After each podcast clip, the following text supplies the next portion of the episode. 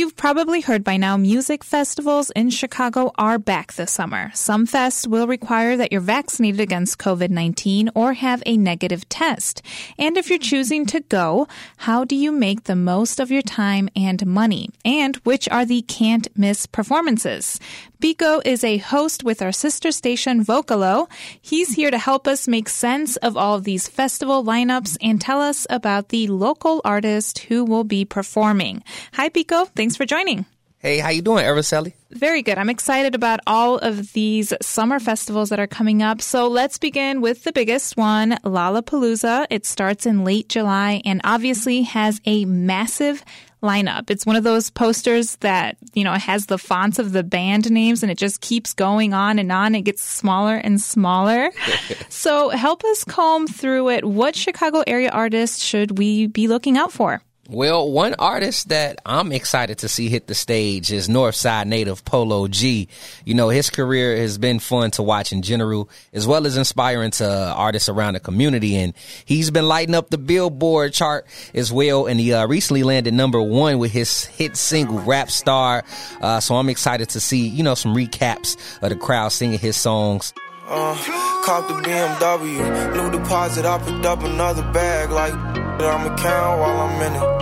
I hear planes flying, crowds screaming, money counting chains clanking. I guess that's how it sound when you winning. I ain't joking, do it sound like I'm kidding. I've been making like. Uh, also, Serena Isioma, she's another Chicago artist that uh, landed uh, on Lollapalooza as well, and she's an artist that also proves that life can literally change in over a year. I have a DM from her dated back on like March 2nd of 2020 where she DM'd me saying, Hey, I uh, really appreciate you playing her single hard on Vocalo today.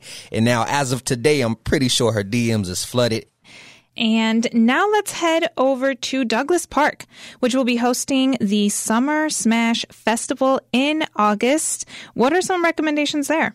So, uh, of course, Summer Smash is filled with a great bunch of hip hop talent.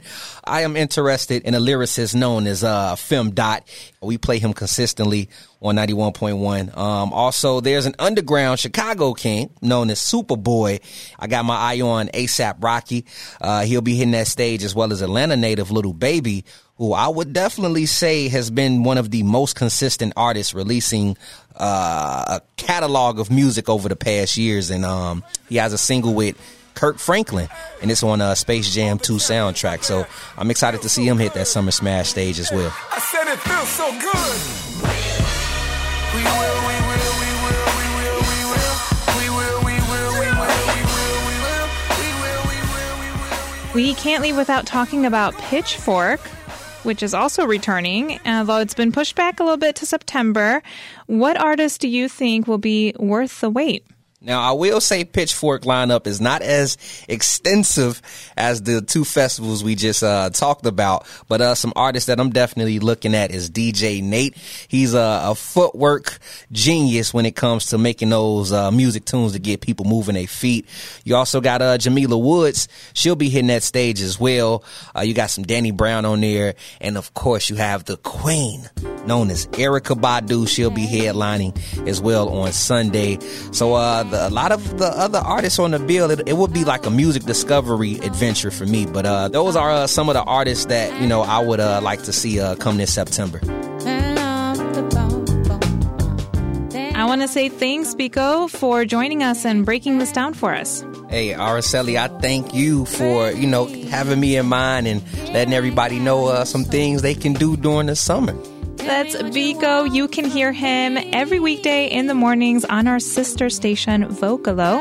This is 91.5 WBEZ.